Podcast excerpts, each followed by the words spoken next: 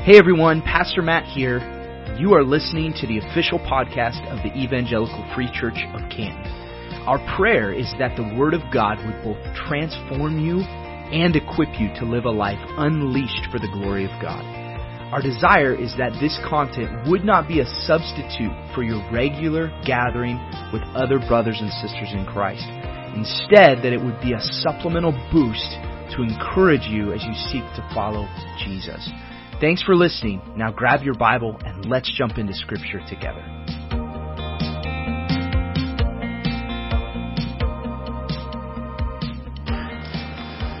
Take your Bibles and open up to Luke chapter 1.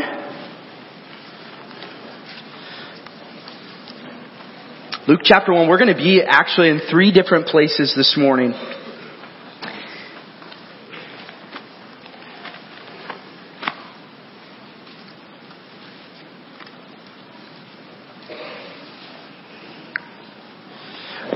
Alright, so who's been super excited about Christmas coming? Show me your hands. There are mostly kids and a handful of adults. Okay? We think of so many different things whenever it comes to Christmas season. Um, the celebrations, gatherings together. Some of you have traditional food that you eat. Traditions that are had or have been had in the past. You, you say Christmas and immediately all of these things come to mind. And uh, it's really easy for us to get wrapped up into that, isn't it? Uh, to get wrapped up into the planning and the scheduling and the preparations and everything that goes into it. And uh, it seems in the midst of that, all of the preparations and everything that takes place, it, it just happens and it's done like that, right? And it's past. And uh, I found in reflecting on my own my own life that growing up as a kid, but it didn't, it didn't really stop as in childhood. It, it carried over into adult, adulthood. That my tendency when we come into seasons like this, in and of myself, is to go through and think of all of the things about this season that I, I am looking forward to. Or that might take place that I'm excited about or that might come to fruition. Or uh, as a kid, you might think in terms of uh, what are the gifts that I might get. And I distinctly remember this, uh, that aspect of it as a child, and uh, I, I was, I was not always the greatest at being okay with having uh, gifts be a secret up until Christmas Day.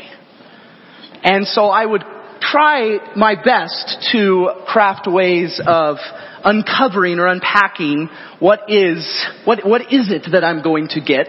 Uh, early, my my earliest memory of how to do that was that I would. Uh, I would, I would think about, alright, of all the places that mom and dad could possibly hide the gifts, where would they most likely hide them? And how might I get a, get just a peek at what those gifts were. And there was one year that I saw, I, I found a space and I saw something. and I was so excited about it. And Christmas morning, it was my brother's. and reflecting on that, I go, yeah, that's what I get for uh, for trying to to hack the system. And uh, as I reflected on that this week, though, the reason that story came to my mind is because growing up as a child, I can know all of the things related to why we celebrate this time of year. I can, I can recognize all the places in scripture that highlight the birth of Jesus.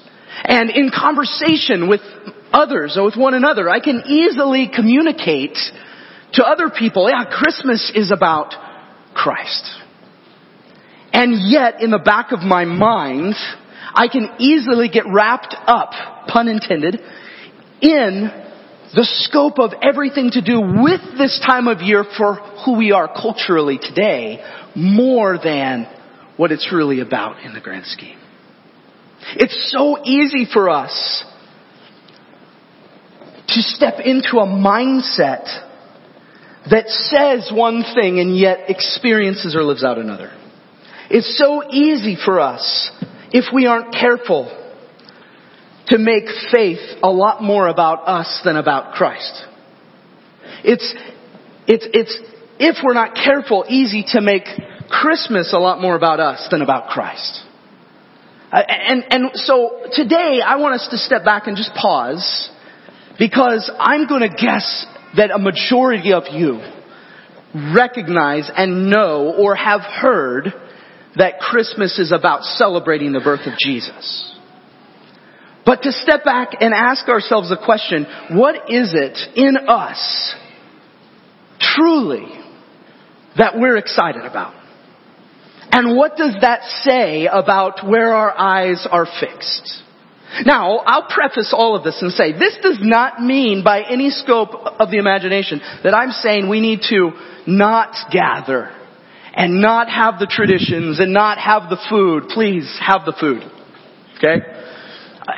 But what I'm saying is, in the midst of it all, what do we elevate as most important? And where do we come back to in a center that is actually at the root of what brings lasting joy and peace and satisfaction and gratitude? And we know that the answer is Jesus, but is the answer for us actually Jesus?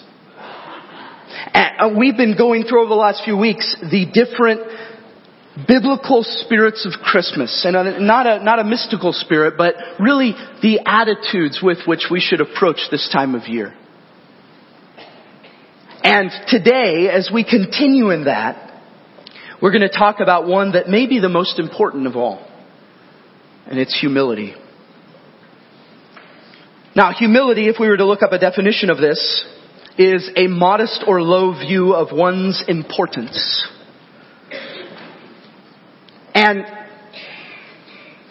specifically today, I want to look at three people who exemplify this type of biblical humility that we can learn from.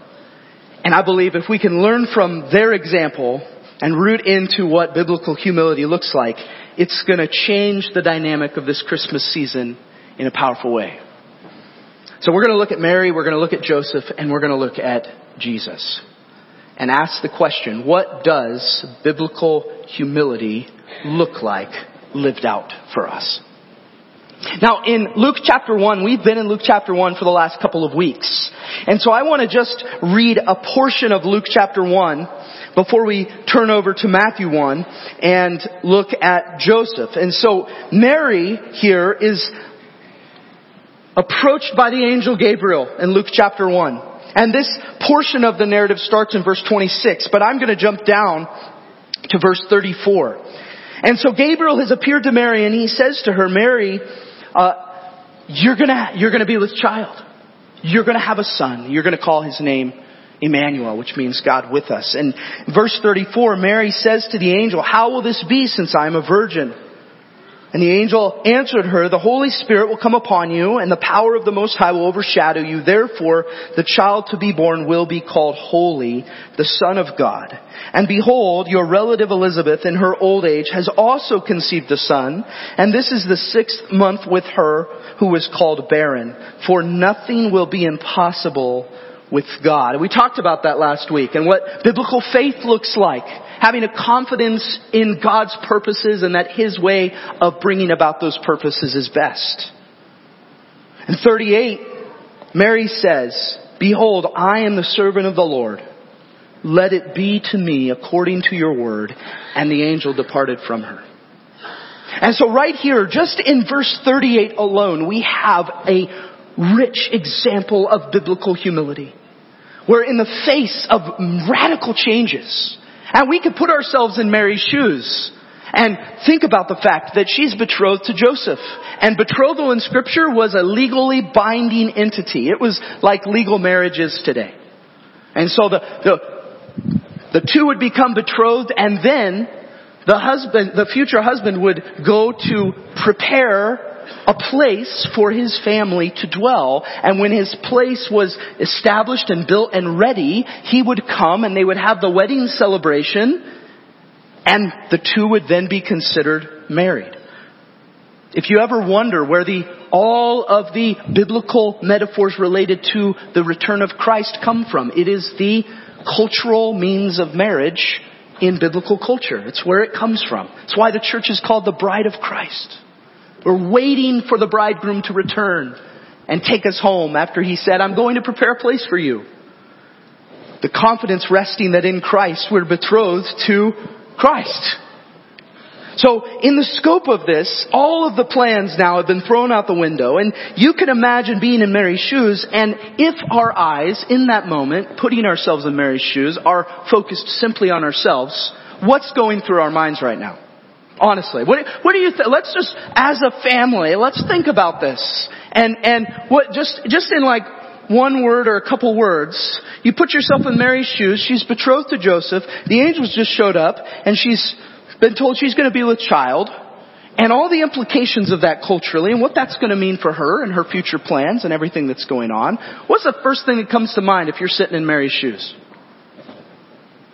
Scared. What else? What was that? Shame.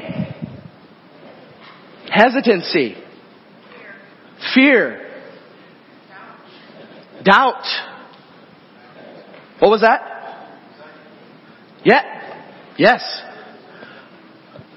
So, when we think about that, any of those reactions would be understandable. And yet, Mary here goes, I'm a servant of the Lord. Let it be to me according to your word. Let it be. Let, let it be. I'm a servant of the Lord. That is our first example of biblical humility. And so, the, uh, to, to summarize that, biblical humility looks like willingly laying down our own plan for God's purposes. Biblical humility looks like laying down our own plan for God's purposes. Mary here, I, we don't know what, how this narrative might have changed if Mary, Mary was going, uh, I'm not okay with this, Lord. I'm really not okay with how this is unfolding. I had all these plans for how my wedding was going to unfold. I had all these plans for how our family was going to begin. I had all these thoughts and plans and we think, Yet the Lord knew that this is the type of person that Mary was. And she responds in humility and simply says, I'm a servant of the Lord. Now, I will be the first to admit, when my plans get shaken up and thrown out of order, I don't like it. It's not fun. If you have any question about whether or not I like when my plans have to change, ask my wife. She will tell you, no. No. And yet, a humility that's rooted in understanding what God in Christ has done for us says, you know what, Lord? My plans are in your hands. And uh, Proverbs, I think it's in chapter 19, is where it says, men make plans, the will of the Lord prevails. Right? And yet if we're not careful, we can make all these plans and convince ourselves that our plans are God's plans. God, look at this plan. It's fantastic. How can this plan not be your plan? And yet God's going, well, my, my plan may include suffering. We found that out in 1 Peter, didn't we? My, my plan may include hardship.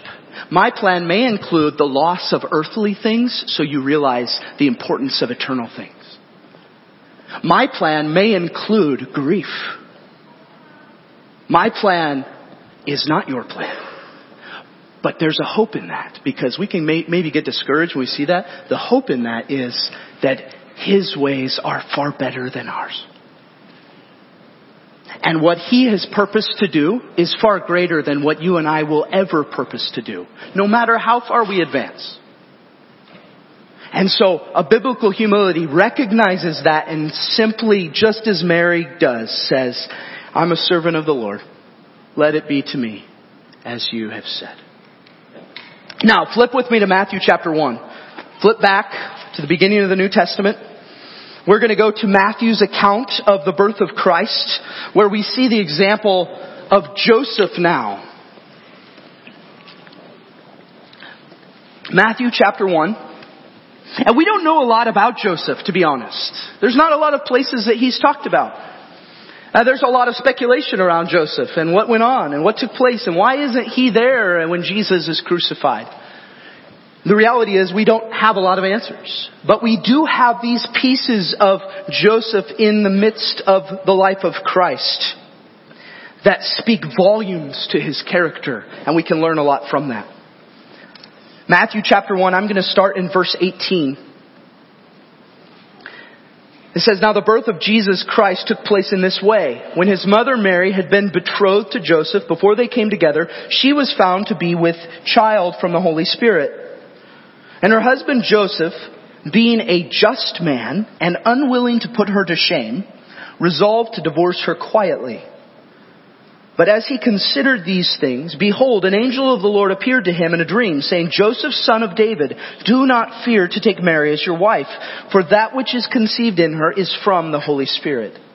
She will bear a son, and you shall call his name Jesus, for he will save his people from their sins.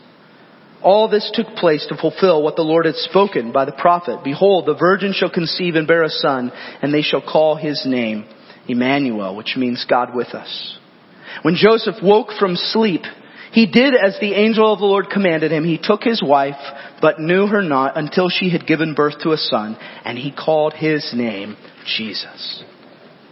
Now, let's unpack just briefly the multiple aspects of what we see in Joseph's character here.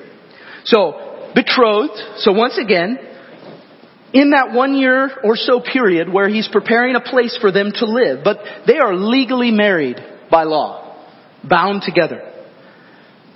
And now he discovers that Mary is with child. We don't know how that conversation went, but if we put ourselves in Joseph's shoes, we can understand how there might be some level of uneasiness here. Because Joseph is going, all right, I understand how this works. And I know that you and I have not been together. So this, this has to be someone else. Now, in that moment, let's do exactly what we did with Mary. You put yourself in Joseph's shoes. What's coming to, what, what do you, what, one or two words, what are you feeling right now, potentially? Angry. Betrayed uncertain, embarrassed, stress, right? Uh, all of these things. And when we understand even the cultural implications that go on, if in, in this type of circumstance, if he were to go through with the marriage, culturally, once everyone else discovered she was with child, they would have assumed that it was Joseph's because why else would he marry her? And therefore, there would have potentially been the cultural assumption, well, Joseph couldn't wait until they were fully married. Do you hear what happened? I, I mean, we, it's not out of the realm of possibilities for us to think through these things happening. Because sometimes we've seen this happen in our own culture, right? All of a sudden the story comes up and, and, and rumblings happen. And so Joseph is faced not only with the personal struggles, but the cultural struggles. What does the decision I make say? Because ultimately, if I, if I divorce her and stop this marriage, then it's to affect, it's to affect Mary. And yet if I go through with this, this is how it's to look towards me. He's in a crisis. He's in a dilemma. And yet, right from the beginning, in verse 19, being a just man and unwilling to put her to shame. Unwilling to put Mary to shame he resolves that he's going to divorce her quietly. This is the first clue about who Joseph is. He's not taking this out into the public and say, hey, everyone, guess what my fiance did? Guess what happened? I can't believe this is happening. You know, it's been a long year of carpentry and this is what I get. It's, it's not what, instead, he, in the midst of this, we see a man who has attention here and seeks to, to, to, to take care of this quietly. And then, in a dream, the Lord, an angel of the Lord appears to him and says, this is what's happened, which would have lined up with what Mary told him. Because when Gabriel came to Mary, that's what he told her.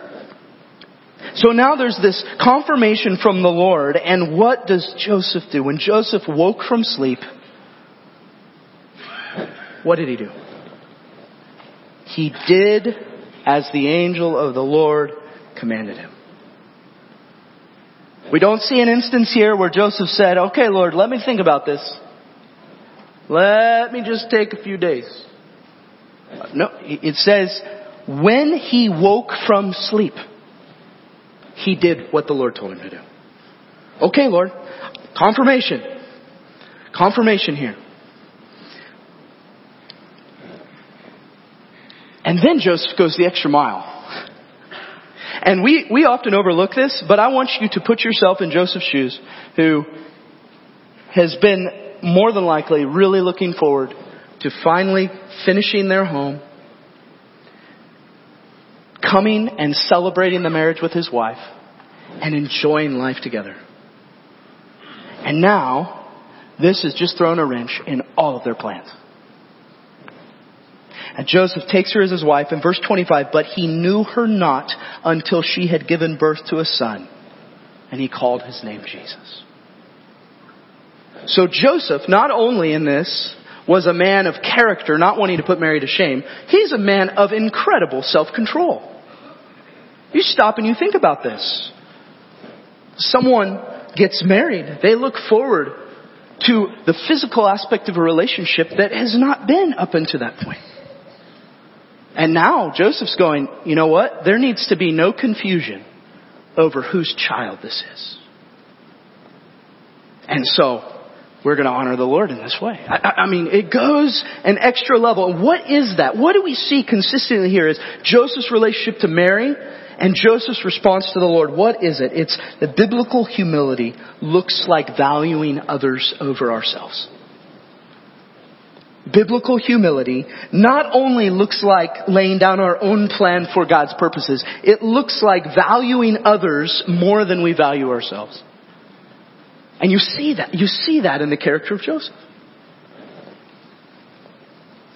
In Philippians chapter 2, we see an example of this exhortation. Do nothing from selfish ambition or conceit, but in humility count others as more significant than yourselves. Let each of you look not only to his own interests, but also to the interests of others. Everyone say that's hard. There was very few people who actually said that it's really hard. If we're honest with ourselves, it is so much easier for us to fix our eyes on ourselves and what we want and what we need. And that's the whole point of this whole time to realize, man, even when it comes to Christmas, we make it about us. But it's not just Christmas, is it? it it's every step of my life, you know? I, I'd like this house and I'd like this income and I'd like these things and I'd like to be able to do this. I'd like to be able to travel. I'd like you know, all of this. What, what if the Lord says, nope, your plans are going to change because I got a different plan for you. Uh, what if the, the Lord decides uh, we're going a different direction than the direction you're going? How, how, how are we going to respond? What if the Lord says, you know, instead of increasing where you are at, I want you to pour and overflow into others? What does that look like?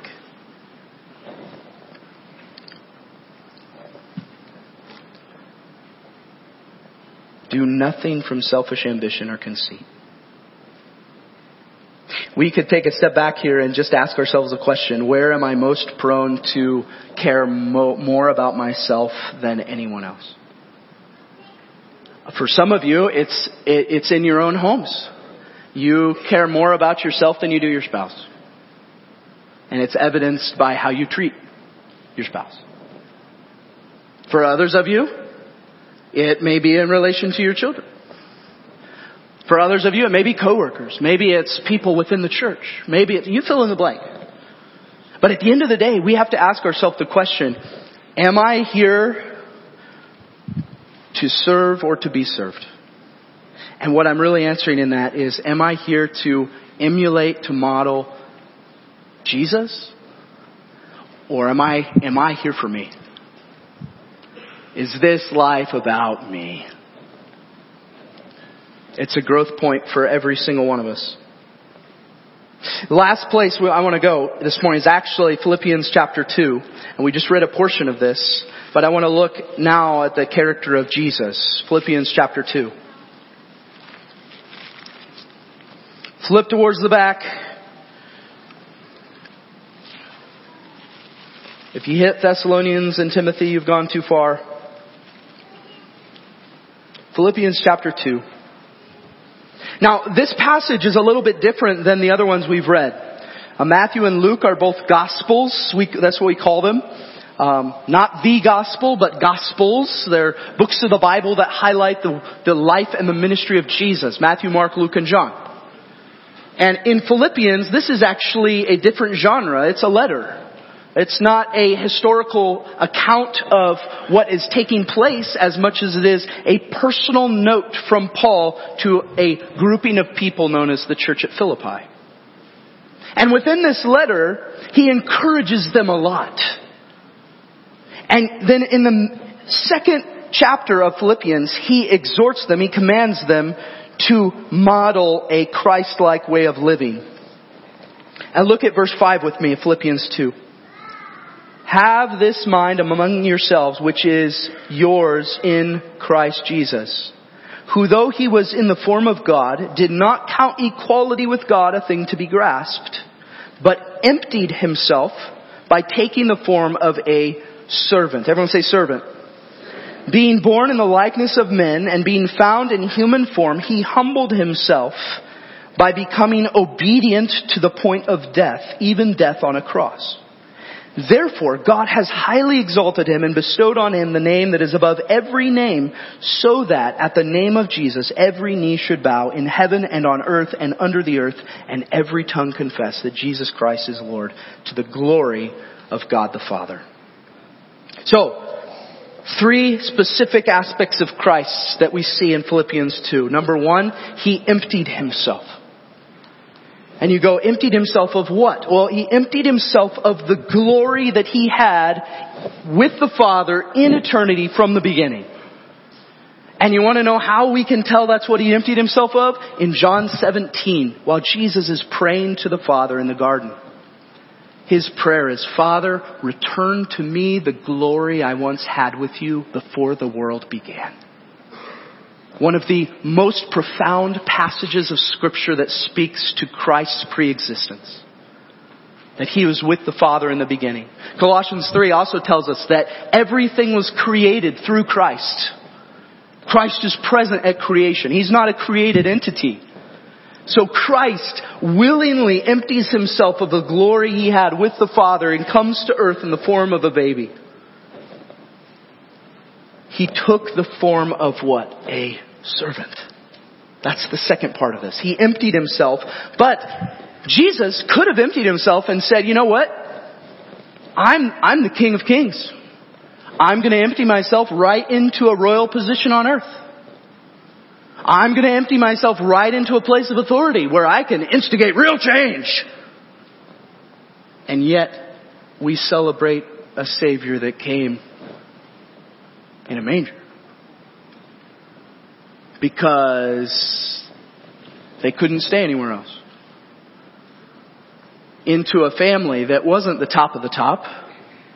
In fact, they were pretty low on the chain of authority people. And so Jesus comes in the form of a innocent child and lives in a place that's not of grandeur, spectacular but lives from the very beginning as a servant. And then the reason, the ultimate reason that we celebrate Jesus coming is because of what we recognize that He accomplished through His death, burial, and resurrection of the cross. And so not only did He empty Himself, not only did He take the form of a servant, but He became obedient to the point of what? Death. You stop and you think about that. We celebrate a baby born in a manger because of what we know about what his death accomplishes. But even more so, it's not just his death, because he, he didn't stay dead. But celebrating the resurrection because it shows that there is actually life in Christ, that he came to do exactly what he said he was going to do. Which was not at all what people thought he was going to do. His own disciples didn't think that's what he was going to do. They were convinced he was going to be a political leader and resolve the conflict and bring peace amongst the Israel's land. Finally, it's going to culminate, it's going to happen, it's going to be done. There'll be peace, peace on earth. No. There will be peace for those who are on earth because of Christ's sacrifice. Humbling himself, taking the form of a servant, being obedient to the point of death, even death on a cross. Biblical humility looks like prioritizing God's will over our wants.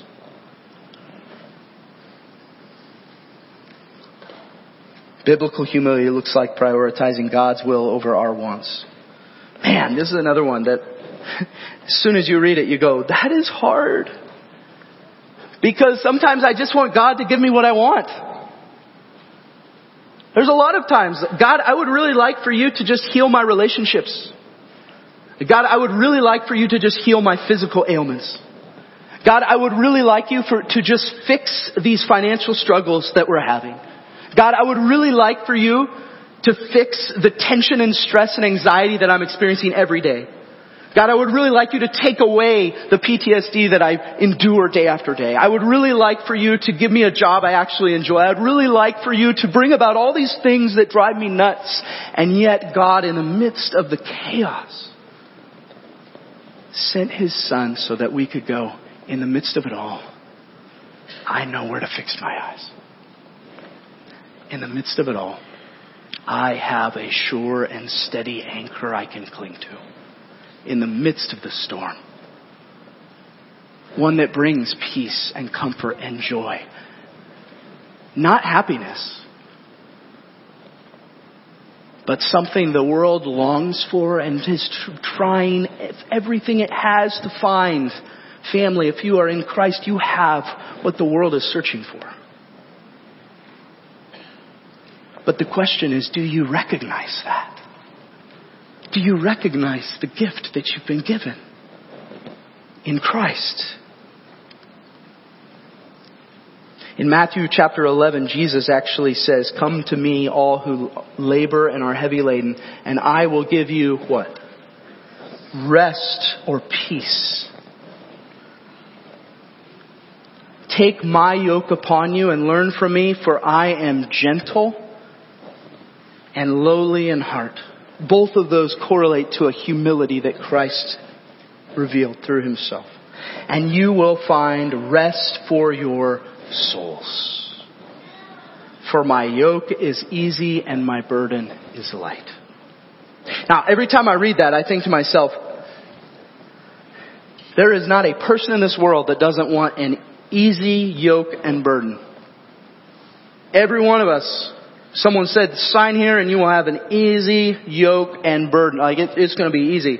You're going, yes, and yet we know what Christ endured, don't we? And yet what Christ speaks about here is a rest that can only come through Him. a peace that can only come when He is all that we need. And it takes us a lot of work to get to the place where we can say, He's all that I need. All we have to do is look around at this time of year and answer the question, would we be content? Kids, this is a challenging one for you. Because I think it's significantly harder when you're of a younger age, and yet I'm going to tell you, it is not something that's exempt from any of us as adults because contentment is just as hard for adults as it is for kids, isn't it? If Christmas included no gifts at all, would we still have joy? I heard one, no. And I understand that. And that is probably the most honest answer that any of us would get, right? Because so often this time of year, we make it about all the other things. We make it about all the traditions and all the stuff. And we get excited about that. And again, I say, I'm not saying we need to deal with any of that. What I am saying though is that we should be even more excited about the greatest gift that's ever been given.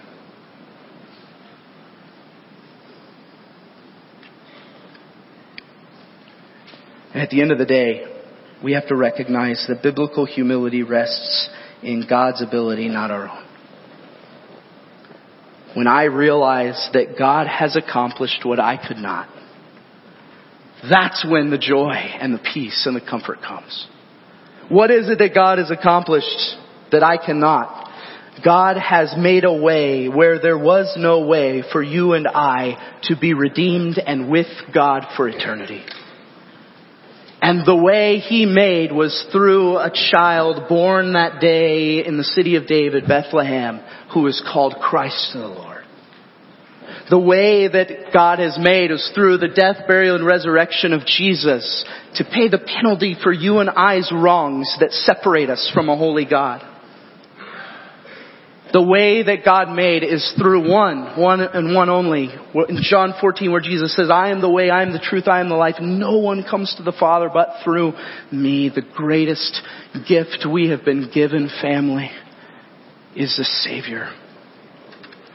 The greatest gift that you can receive this Christmas is the Savior. And one might ask, well, but I, I don't feel deserving of that. No, none of us are. It doesn't matter what state of life you're in. It doesn't matter how much you felt like you've done or not done to honor the Lord. God already knew you could never do enough. And that's why He sent Jesus. To do what you and I could not do. And to give us life and life eternal. And so what does it look like to follow Jesus? It looks like me saying, I recognize that there's no way I can do this. There's no way I can earn this. There's no amount of things I can do that will undo what I've already done. So I surrender my life to the one who has paid it all.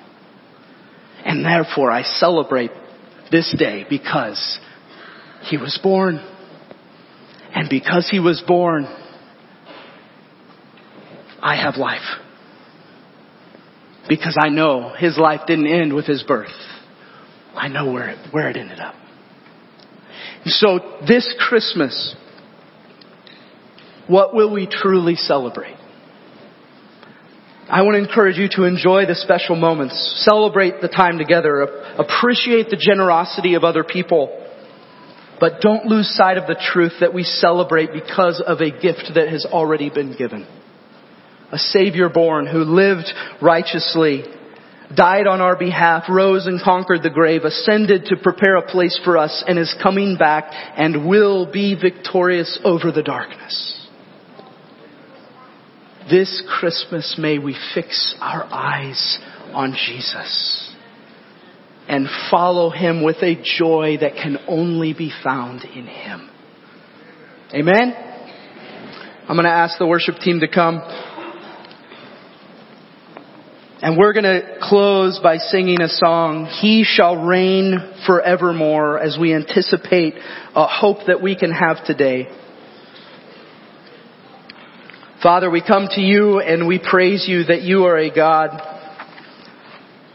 who knows our greatest needs far greater than we do. God, you are the one who has made a way through Christ, and it's because of Christ that we celebrate this Christmas. Father, I pray that that joy and celebration would not end as we uh, step through this coming week and the Christmas festivities wind down, that we would be a people that continue in praise and rejoicing, having a peace of mind, knowing that you are over all things, that you are sovereign. Lord, fix our gaze on you and root out the selfish ways in us that we would be a people set apart for your purposes. Lord, untether us from the world that we live in, that we would be free to respond just as Mary and Joseph did, where they said, we're servants of the Lord, let it be as you have allowed it to be. And to move forward with a confidence that's rooted not in our own ability, but in you and what you have already done. We pray this all in the name of Jesus, the very one we celebrate this day. In Jesus' name, amen.